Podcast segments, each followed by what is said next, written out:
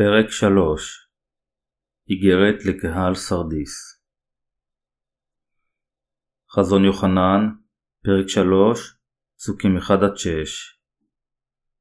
ואל מלאך קהל סרדיס, כתוב, כה אמר אשר לו שבע רוחות האלוהים ושבעת הכוכבים, ידעתי את מעשיך, כי לך שם, כי לא אתה חי, והנך מת, שקוד וחזק את השארית הקרובה למוות, כי לא מצאתי מעשיך שלמים לפני האלוהים.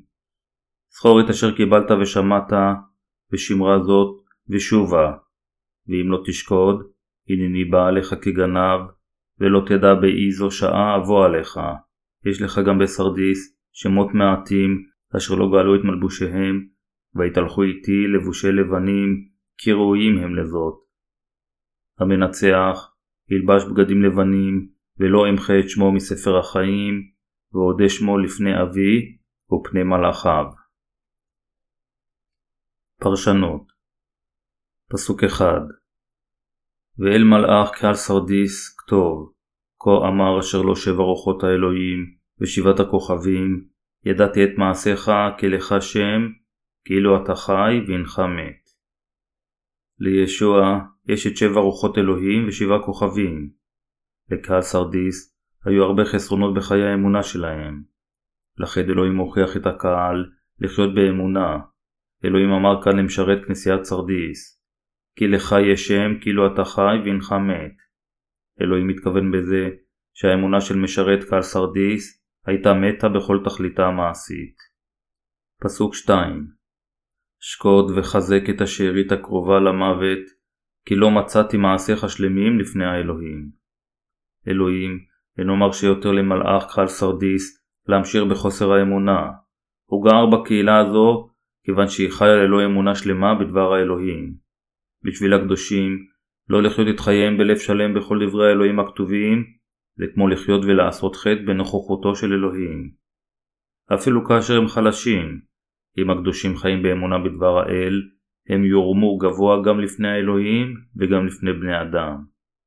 כדי להפוך לקדושים כאלה אשר אמונתם שלמה, אנו חייבים לחיות את חיינו בנאמנות, על ידי שנאמין ונלך אחר דבר האלוהים, אשר עשה את הקדושים שלמים. פסוק 3 זכור את אשר קיבלת ושמעת, ושמרה זאת ושובה, ואם לא תשקוד, הנני בא עליך כגנב, ולא תדע באיזו שעה אבוא עליך. קדושי ומשרתי הכנסייה הקדומה היו צריכים להקריב קורבנות גדולים כדי לשמוע ולשמור את בשורת המים והרוח.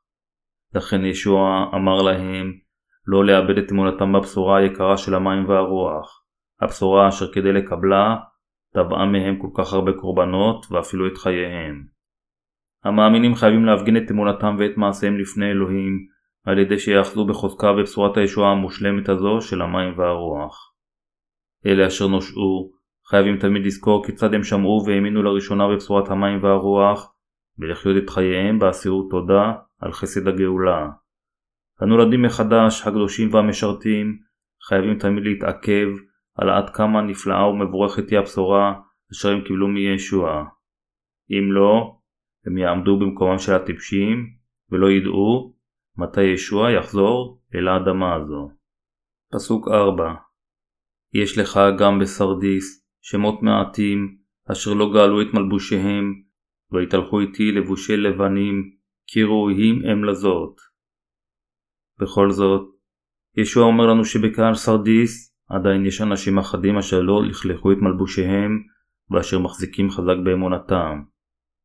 ישוע גם אומר שהקדושים הנאמנים האלה יחיו כמשרתי האלוהים, אשר לבושים בצדקתו, ויתהלכו עמו. הם יכולים להתהלך מישוע כיוון שאמונתם ראויה לכך שהם יתהלכו עמו. הקדושים, אשר אמונתם אושרה על ידי אלוהים, הולכים אחר ישוע לכל מקום אשר הוא יובילם. העובדה שהם לא לכלכו את מלבושיהם, משמעותה שבאמונתם בדבר האלוהים, הם לא נכנעו לדברי העולם הגשמי. אלה אשר הולבשו במלבושי הצדק על ידי בשורת המים והרוח אשר ניתנה על ידי ישוע, אוחזים איתן בדברו ואינם מתפשרים עם העולם הגשמי. הם מסרטטים, במילים אחרות, קו ברור של הפרדה מבשורת השקר. אלה אשר הולבשו בלבן על ידי האמונה בבשורת ישוע, עמלים בשביל הבשורה וחיים חיים בעולם הזה המתהלך עמו. זוהי הסיבה מדוע ישוע תמיד עמם, שהרי הם תמיד הלכו אחריו על ידי האמונה בדברו. פסוק 5 המנצח ילבש בגדים לבנים ולא ימחה את שמו מספר החיים ואודה שמו לפני אבי ופני מלאכיו.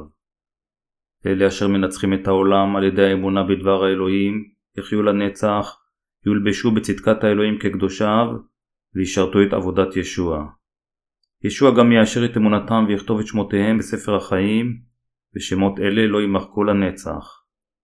דבר ההבטחה של אדוננו אומר לנו שאלה אשר יש להם את האמונה האמיתית ללא ספק ינצחו במאבק האמונה שלהם נגד אויבי האלוהים.